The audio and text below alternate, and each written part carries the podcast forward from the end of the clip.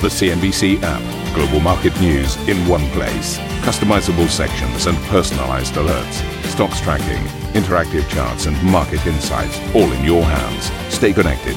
Stay informed. Download the CNBC app today. Oh, happy Thursday, you lot. I hope you're having a great day already. Uh, this is Squawk Box. You've got Karen Tso, myself, Steve Sedgwick, and it's time for some headlines. So, rising yields pushing US equity markets towards their worst month of the year.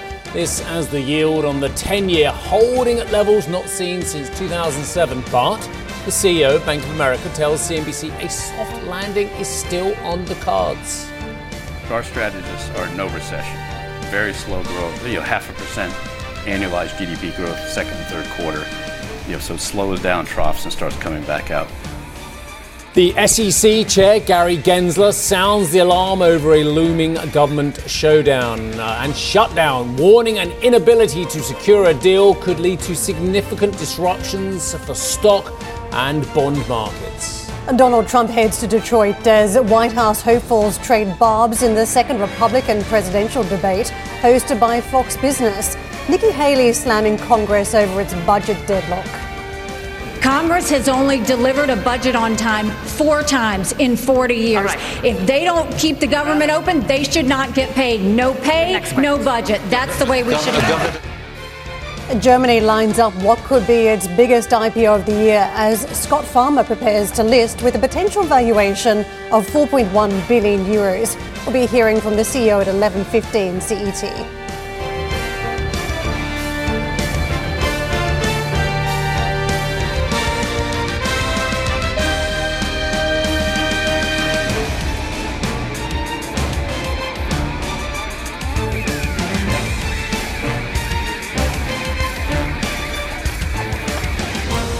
And look at these US markets. Uh, choppy old action across the board on the finish. Uh, we had a little bit of a, a, pop on the likes of the NASDAQ, about two tenths of a percent, but a reversal elsewhere for the Dow down two tenths. So not much of a session. But over the course of the trading month, we're now looking at one of the worst trading months so far this year. September was set up as a likely volatile month. Any bad news that was coming through that uh, obviously was not going to be earnings related after the uh, roll call that we had in the previous number of weeks leading up to September could potentially cause markets to sell off. And that's in fact what we had over the, the trading month. In fact, investors looking at uh, the monetary policy news, where the Fed is likely to go from here. We've seen the escalation, that yield as well. And of course, uh, the latest uh, threats around the US government shutdown potential.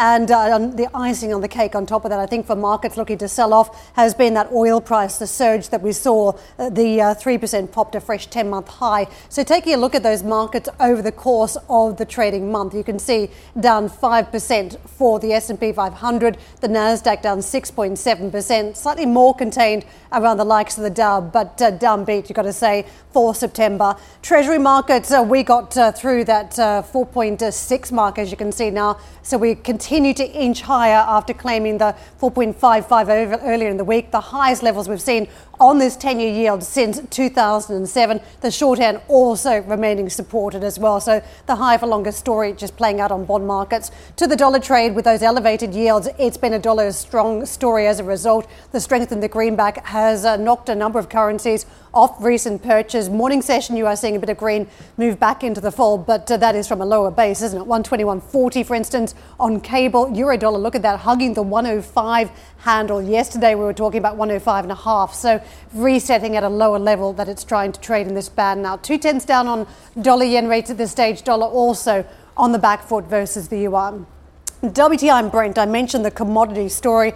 This was front and center for a lot of investors yesterday. The March high that we've had on this price as we closed the gap to $100 a barrel, the highest level in 10 months. And just as we had that fading effect of high oil prices, the market now regrouping and just pondering the implications of higher oil for the inflation story and what that could mean for central banks. Brent 97.38, another 8 tenths plus morning session, more than 1% of the green as we uh, also narrow in on $95 a barrel on WTI. To the Asian markets, where ex Korea, also ex India today, neither of those markets are trading, and the Chinese markets in countdown to Golden Week. Uh, so you can see it is a, a market that's a little bit uh, bifurcated. We've got about a tenth of a percent up on the Shanghai market, but we're down on the Hong Kong trade, and we're also down heavily on stocks out of Japan at this hour, down about 1.7 odd percent on more than 540 points. Steve, Karen, how are you? Very well, thank you. Good, good, good, good. Look. You know, when markets and commentators and strategists create these beautifully intricate but very fragile narratives, you know, a bit like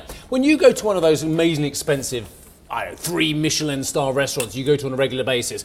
You, you, you, they give you a dessert and it's got this stunning spun sugar nest over the top, yeah, you know, and it's like it looks beautifully Sounds intricate. Like you've been to them more than I have uh, certainly not. I do not spend as much time in Mayfair and gorgeous West London as you, that is for sure. But I do spend time in rural Sussex where we get some pretty good desserts. But that's not the point. In fact, we invented uh, banoffee pie in East Sussex. Did you? Did you know that? Oh, everyone thinks it was American. Banoffee pie was invented in East Sussex. I had no idea. Yes, absolutely, and that mm. is a fact and I will dispute that with any one of you like out there. So you're no, talking no. about a lot of sugar, basically. No, I'm not. I, well. Yes, the sugar rush. That's a very good analogy. But I was actually maybe going on about this intricate weaved pattern that is made.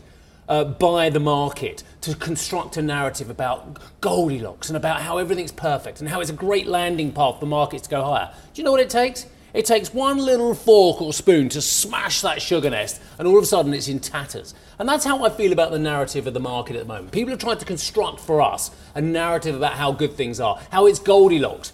Well, how does good data bear in with that as well? How does that play out? Because US durable goods orders, again, another piece of data, unexpectedly rose in August, up 0.2% on the month. That's against expectations of 0.5% dip. So, what did you want, everybody in the market? Did you want it up or down? Well, those of us who want a, a solid US economy want it up. Those of you who are worried about interest rates desperately want it down but it wasn't what you wanted, the latter, was it? Anyway, this comes after the July figure was revised lower. A jump in machinery orders offset a drop in civilian aircraft as business spending on equipment picked up. Well, the narrative is backed up by a lot of people that actually we can have a good landing path, including eminent people, way more eminent than I'll ever be. Uh, the Bank of America CEO, Brian Moynihan, told CNBC he is confident the US will avoid a hard landing? Our strategies are no recession, very slow growth, you know, half a percent annualized GDP growth second and third quarter.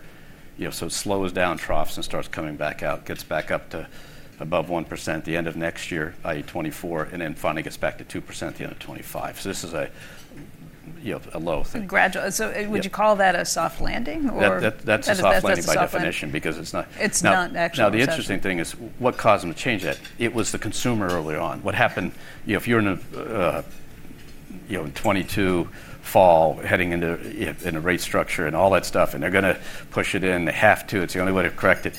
The consumer kept going. What's changed now is the consumer slowed down. So that that means you've got to now have more risk that you could push the other way. Just to pick up on this point from Brian Moynihan, yes. don't forget he was one of the first commentators out there to say, look, higher for longer. The market's getting this wrong. We're not going to be reversing on rates. It is going to be say, it's a central bank saying, you know, the rates go here, and that's where they're going to stay. He told this, uh, us this much earlier in the year in Davos. So the fact he's saying no hard landing, I think that is significant. There. Well, hang on though. What about the people who are saying not only are we not going to cut, not only are we going to hold, but we're going to hike? Minneapolis uh, Federal Reserve President Neel Kashkari said the Fed may need to raise rates. Yeah, you don't like that one either, do you? Uh, may need to raise rates further to tame inflation, saying sectors of the economy that normally uh, affected by rate hikes seem to be ignoring them. Wow, how does that work? We're reinventing the economic wheel. Uh, his comments come uh, a week after the FOMC, uh, of which Kashkari is a voting member at the moment. Well, they decided not to raise rates, but did signal another potential move higher this year. Speaking to CNBC, he said neutral rates may have to move higher. One thing that makes me cautious that we might not be as restrictive as we think is that consumer spending has remained robust GDP growth continues to outperform, and the two sectors of the economy that are traditionally most sensitive to interest rate hikes, autos and housing, have both indicated some signs of bottoming and in some cases are starting to show some recovery. That makes me cautious that we might not be as restrictive as we otherwise would think. Well, to help me out of my quandary, my conundrum, my rumination is Brian O'Reilly, Head of Investment Strategy at Mediolanum Asset Management. And you're live from Dublin. Brian, nice to see you. Well, what do you think? Narratives are spun, uh, maybe with fragile sugar or something else as well. But I think they're unraveling quite quickly. Just what do you think about where we're at with rates and, and the market appreciation of where we're going to be with rates?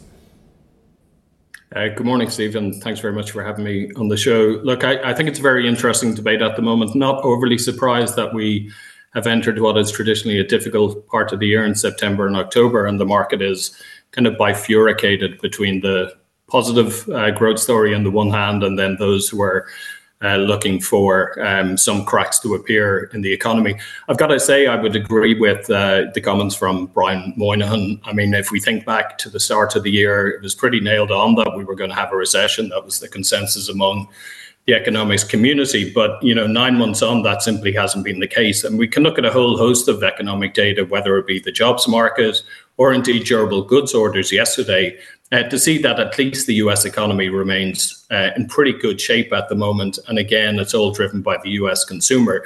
It's obviously not a uniform picture around the world. We know China is still struggling um, to reignite its economy, still dealing with the overhang of property.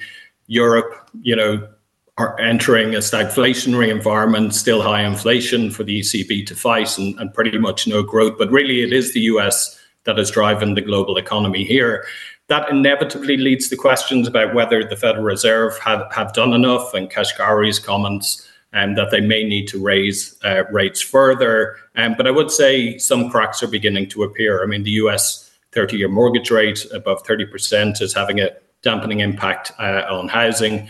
We are beginning to see credit card delinquencies, uh, particularly in uh, lower income cohorts, begin to increase. Uh, so, on balance, I think so far central banks have got that balance right between raising rates to uh, quell inflation. They have not won the war, but they are winning the battle, um, while still maintaining some positive growth momentum. So, on the whole, I think it's a fairly constructive picture at the moment as we look into Q4 and, and 2024. I hear what you're saying, and I've been reading your copy as well about the three pillars, and, and like, you make total sense as well. But but I'm more in the concerned about how this plays out on the consumer front. Again, you've, you've absolutely raised the point. Are rising delinquencies in revolving credit, are they the canaries in the coal mine? But I'll, I'll, I'll add to that as well. Uh, higher interest rates, tighter lending standards, reduced uh, cushion of savings as well, resumption of loan payments as well, etc., etc. It says to me that no one knows how the consumer is going to play out in the end, and actually whether they're meaningfully they're going to they're pulling their, their spending and tighten their belt more aggressively as well, and, and that is, is worry for me for a market that I, despite the declines we've seen in this month of September, still looks rather elevated to me. Yeah, absolutely. That that is the key debate at the moment. And you know, as I said, it's it's you know the market and investors are, are pretty split at the moment. Um, there have been a number of reports uh, from the Federal Reserve and among others showing that you know the excess savings uh, that were built up during the pandemic are beginning to dissipate. And that, that would be natural. I mean, that's essentially what central banks were trying to engineer, slow down the economy, bring inflation under control. Um, and then we can get to a more um, stable path. But definitely, the the fear and, and, volatility in the market has been driven by you know rising bond yields. You know, the Federal Reserve and ECB have signaled that they're going to remain on hold uh, for a period until that uh, until they see the data uh, play out. Um, but the bond yields and bond markets tend to have a mind on their own, and 4.6% on the US 10 year you know tightens financial conditions further so we're really in this wait and see period as to whether you know the current um, level of interest rates are sufficient enough to bring um, you know inflation down but at the same time keep growth strong i would make a point on the us consumer um, yes obviously with very high inflation, the consumer is coming under a bit of pressure. But if we look at the US um, household savings rate in terms of cash deposits, we still see an excess of 4 trillion uh, still uh, stored in, in bank accounts. So we think there is a, an adequate buffer there to maintain, you know, decent growth into next year. Brian, can I ask you about the oil price? Because we've seen it again uh, move higher in recent sessions, getting towards that $100 barrel level. It's not on strong demand, is it? We're still talking about whether economies can skirt recession. We've got fading momentum indicators.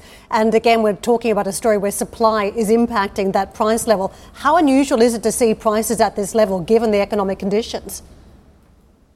Um, I mean, it's not a welcome development, that's for sure. I think, you know, the market was relatively comfortable when oil was uh, in the low 70s during the summer. Obviously, as you say, Karen, I mean, some of this has got to do with storage. It's not necessarily a large supply demand uh, imbalance globally.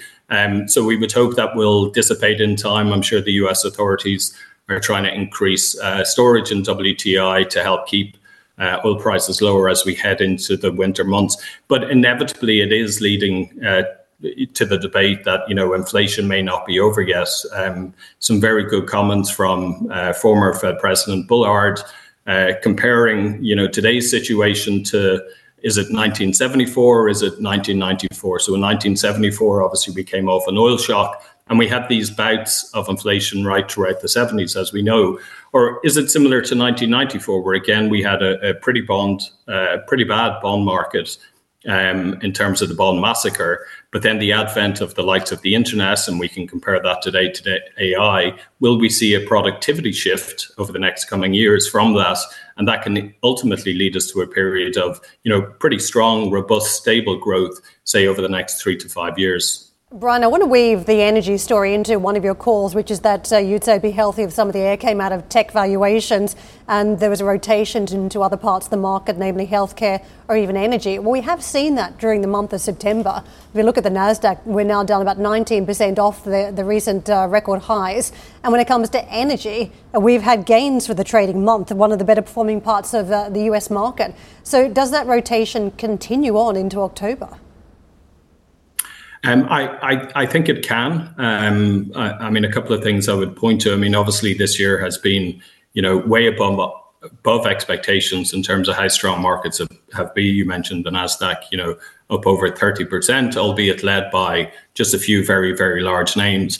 Um, if we take a step back and we have a look at valuations, you know, going back to the nineteen uh, only on two occasions have we seen uh, valuations in the tech sector, and particularly, as high um, as the late 90s, and that was during the COVID growth bubble and all that craziness, and, and also today. So my, my view is that while AI, I believe, is you know a, a, real phenomena, it will lead to improved productivity, it will lead to ultimately improved earnings. Valuations have just got a little bit ahead of itself. So I actually think it would be rather healthy if we continue to see that rotation that we've seen over the week uh, last week or two uh, continue, let some air out of the tech valuations, rotate into some, some of the other parts of the market. And certainly when we screen for stocks now, we're looking at very high quality companies trading on low uh, double digit valuations, but yet yielding quite a significant yield. So ultimately, I think we will see uh, valuations come down in technology. I think that is healthy. And, and ultimately, I think the market will broaden out over the next quarter. Brian, thank you so much for joining us so early in the morning. Brian O'Reilly with us, Head of Investment Strategy at Mediolanum Asset Management. And on a programming note, Sarah Eisen will be speaking exclusively to Citi CEO Jane Fraser tomorrow. This is from the Citi 2023 TMT Leadership Summit in Pebble Beach, California. Not just the state of play around uh, business and consumers at this point. Don't forget, there's been a big strategy change over at Citi, so that's yeah. going to be quite key. Oh yeah, I mean Jane Fraser's been very robust in get with the program kind of stuff. But uh, no, very very Take interesting interview. Bureaucracy, ahead. right? Take out all those layers and try and streamline the business. Yeah. It's going to be no, fascinating. Very much so. Uh, elsewhere, though, CNBC's Delivering Alpha is just around the corner. Uh, you can join top investors and leaders later today in New York for insight analysis and ideas to help you balance risk with maximizing returns. Look, you can scan the QR code on your screen now or visit cnbcevents.com slash delivering alpha to find out more. Coming up on the show, we've been talking about it all week. Spain's political future in limbo. Conservative leader Alberto Núñez Feijóo fails to win the votes to become prime minister. Plus, Donald Trump skips another Republican debate, heading to Detroit in a bid to secure the backing of the United Auto Workers Union as he plots a return to the White House. And Germany lines up what could be the biggest IPO of the year as Schott Pharma prepares to list with a potential valuation of 4.1 billion euros. European viewers can hear from the CEO at 11:15 CET.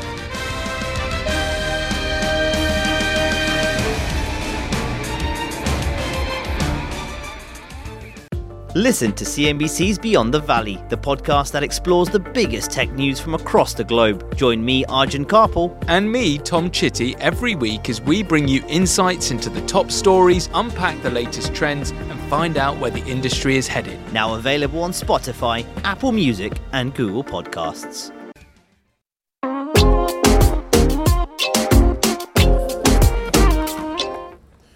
Spain's Conservative leader Alberto Núñez Feijóo has failed to achieve enough votes to become Prime Minister and form a government, falling four votes short of the 176 required for a majority. He has struggled to put together a coalition after refusing to meet the demands of separatist parties.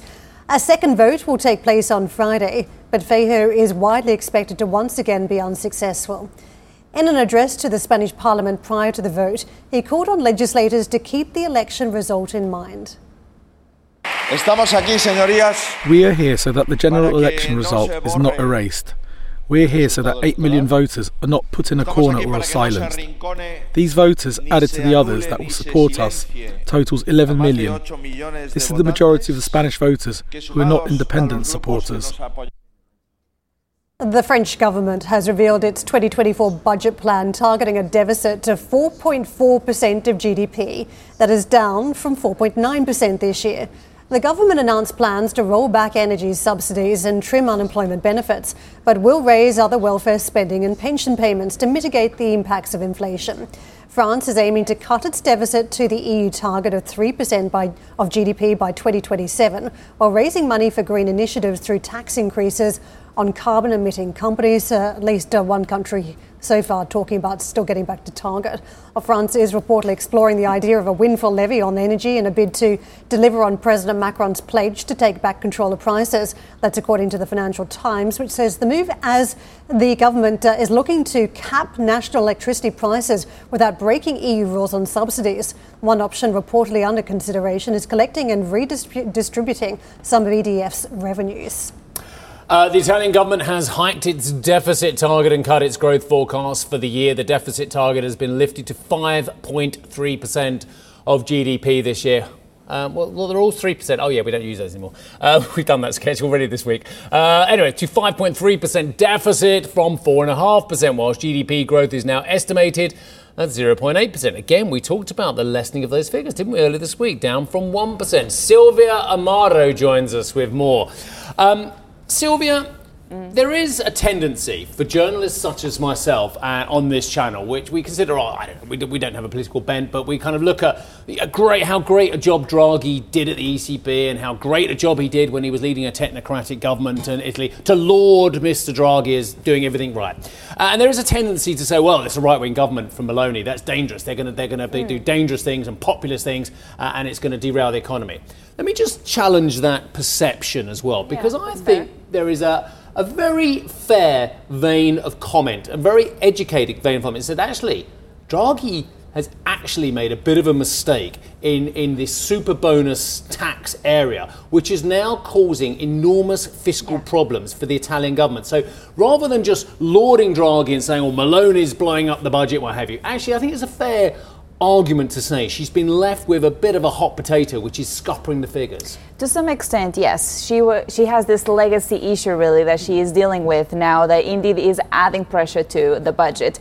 But w- another thing we like to do in this channel is looking at the numbers. Yes. So I would like to highlight a couple of them for you, you because when it comes to, for instance, growth expectations. According to the latest Italian uh, budgetary plan, the idea for this year is that they will reach a GDP rate of 0.8%. That's down from what they initially estimated. But what, where I want you to look at is the expectation for 2024. GDP is expected to be 1.2%. That's according to the Italian government. If you look at the numbers for 2024 from the European Commission, they're a lot less positive than Rome's estimates. When looking at deficit as well, there's a school of thought here that just because, and this goes uh, hand in hand to the point you were trying to make, Steve, there's a school of thought that indeed just because the deficit for next year is above 3%, uh, this could actually raise problems with Brussels. Indeed, the expectation is that deficit will be at 4.3%, but when it comes to what Brussels will do, we still don't know. The reality is that Rome is expecting deficit to come down from this year going into 2024.